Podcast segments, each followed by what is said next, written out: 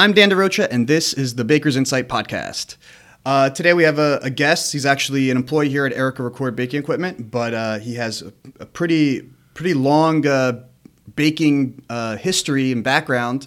So uh, I thought it would be interesting to sit down with him, talk to him about his experience in the baking world, uh, some of the people that he's come across, some some heroes, uh, you know, what got him into baking and that kind of thing. So I'd like to introduce you to Craig Kominiak. He's a sales consultant here at Erika Record, but previous life, baker. Yeah, no, exactly. Um, been baking for a long time. Um, had stepped out of it to work here at Erika Record now and uh, still stay in it because I have to keep my uh, hand in it because I, I love it so much. But uh, started out um, in, in, high school. Um, try to do the college bit, play football one semester, quit. College wasn't for me.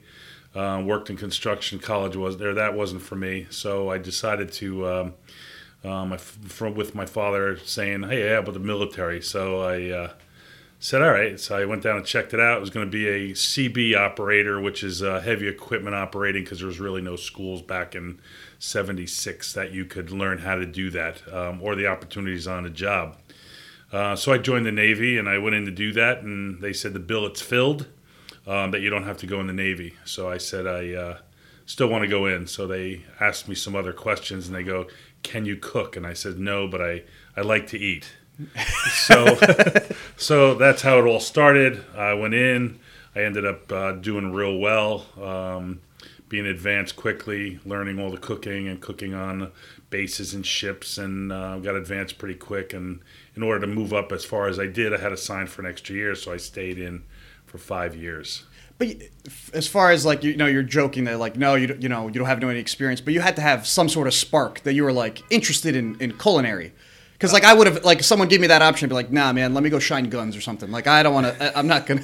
you know, I, I, you know, they mentioned out a few things. I'm not a, an engineer. I'm not a mechanic. I'm not an electrician. Uh, the things I took on the military the test for was it said I was very good in organization to being a yeoman or a dental tech or those kind of things, and I wasn't ready for those. But when they said cooking, I'm like, you know, my whole life with my family, growing up in a close knit family, we always had Sunday dinners, and we, it was dinner every night, and it was around food, which I again love to eat, and always had a weight problem, and still do today. Uh, but that's how I got into it, um, and then while being in there, I said, you know, uh, by the time I was getting out, I was 25, had to make a decision of what I wanted to do. So I applied uh, for the Culinary Institute of America in Hyde Park there was a year waiting list, and um, I ended up all timing it right so that when I got out, that's where I went for. Oh, so you, you applied while you're still in the Navy? Yes, because there was a one year waiting list. Okay. So I wanted to have it all planned out to go right into it.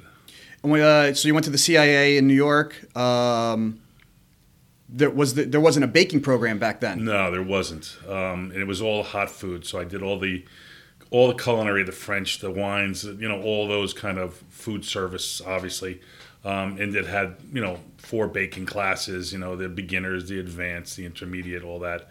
Um, but I'm sure that's like only what like nine weeks total or something like six weeks. Maybe like six or eight weeks in baking. Um, but I did a lot of baking in the in the Navy when I was there. I did uh, on base for you know a good eight months to a year on there. A lot of baking, which was you know basic donuts and doughs and some breads and some cakes and things like that. Nothing crazy, but I enjoyed doing that. Um, so when I went to culinary, they were starting the program for baking that week I graduated back in '85. So the thing is, is that you go through a, a whole series of um, schooling with the same group of 75 people, where you stay with in the same classes. Um, and at that time, the average of out of 75, maybe five or six people would break off and go into bakery and pastries. So I decided to do that because I enjoyed it and I didn't want to be, as they would say, a dime a dozen and have to be a lot of prepping and slicing and dicing, building my way up. The line, the line cook. That that you didn't want to go that route. Well, even before the line cook, you know, just oh, you the, know, all the prep the work. prep work and stuff. So knew how to do that because I did that all in the service anyway.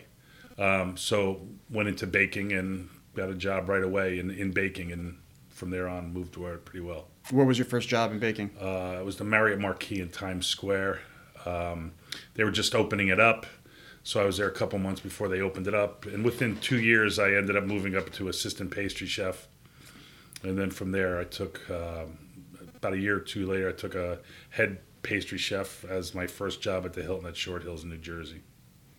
And then I'm and I know I know your your resume keeps going and going. Um, you also, I mean, I think this is an interesting point. I think this comes up a lot in conversations.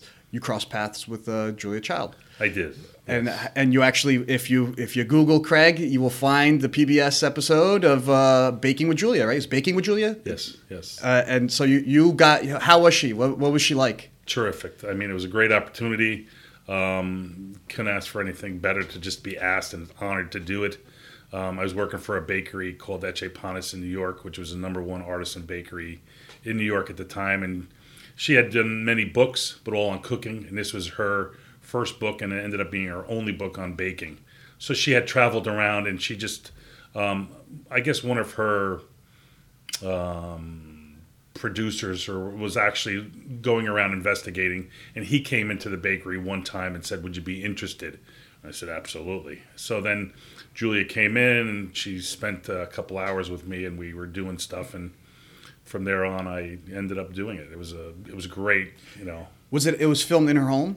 It was. That's um, pretty right, neat. right in right in her kitchen in the house. Um, you know, and she's just a terrific person. Um, as old as she is, she's young minded and really interested in helping people and um, young people and wanting to listen. You could sit and talk to her for hours. Whereas when I went up for the shoot, um, her and I went on a tour, just the two of us driving around from uh, a bakery to another bakery that she wanted to show me in the Boston area. And then we um, um, did some shopping because we were going to have dinner at her house with the whole crew at night. And by the time we got back, I didn't have time to go to the hotel, and I was just in a t-shirt and shorts. And I said, "Can I help you cook?" So it was just that that, have great. been- It was that great thing of just being in her kitchen, you know. And then she broke out a beer. We had a beer, and you know, just cooking for the the family that was coming over. Excellent. And that, you know, I have to. That was probably my- worth more than the actual baking show. just Oh, yeah. hanging out with her and cooking in her kitchen. Exactly. Like, the, like with cameras off, like just real, like real time. It was. It- you know, I have you have to pinch yourself every day. I mean, um, didn't get what wa- there was no pay involved or anything like that, but there's you know the greatest opportunity to be with her was excellent.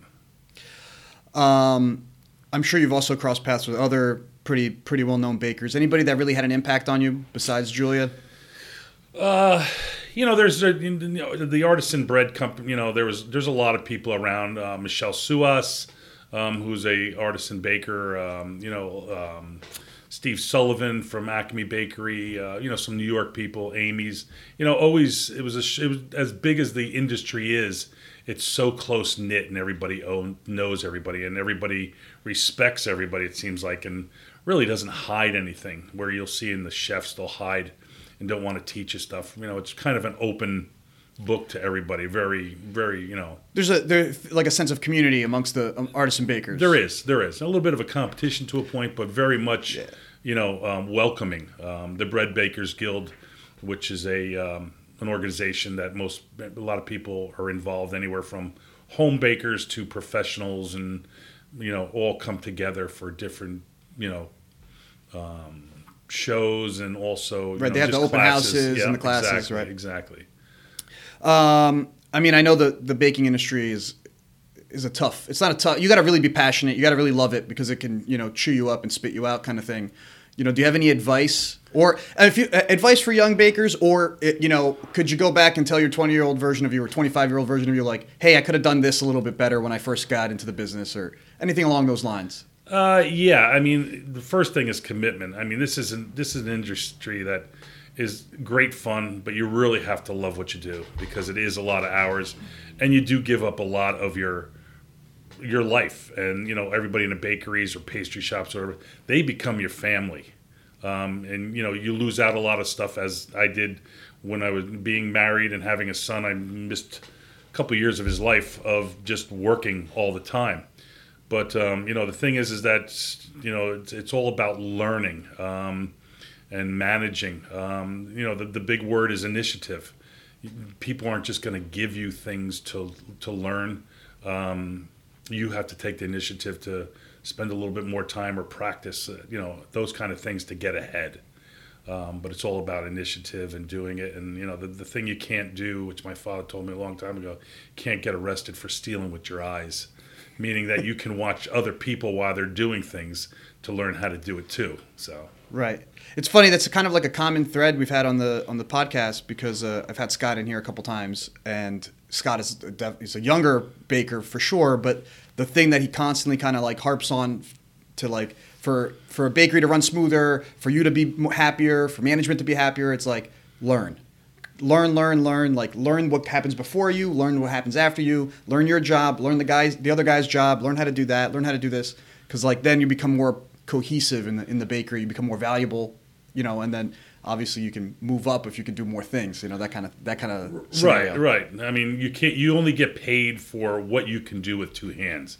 In order to get paid more money, um, obviously it's responsibility. So you have to be responsible for three or four people or five people, depending on how many are in the bakery. I've been in some bakeries that had you know 120 people. So you had four managers, a mixing a manager, a shaping manager, a baking manager. So you know to learn them all and be in charge of them all, you had to learn everybody's job. But you know, like I said, it's it's all about initiative and want to do it. All right, la- last question, kind of like a little screwball one, just an interesting little thing. Uh, you know, we are we are talking about retail baking. Is there anybody in the culinary world that you would have loved to have broken bread with?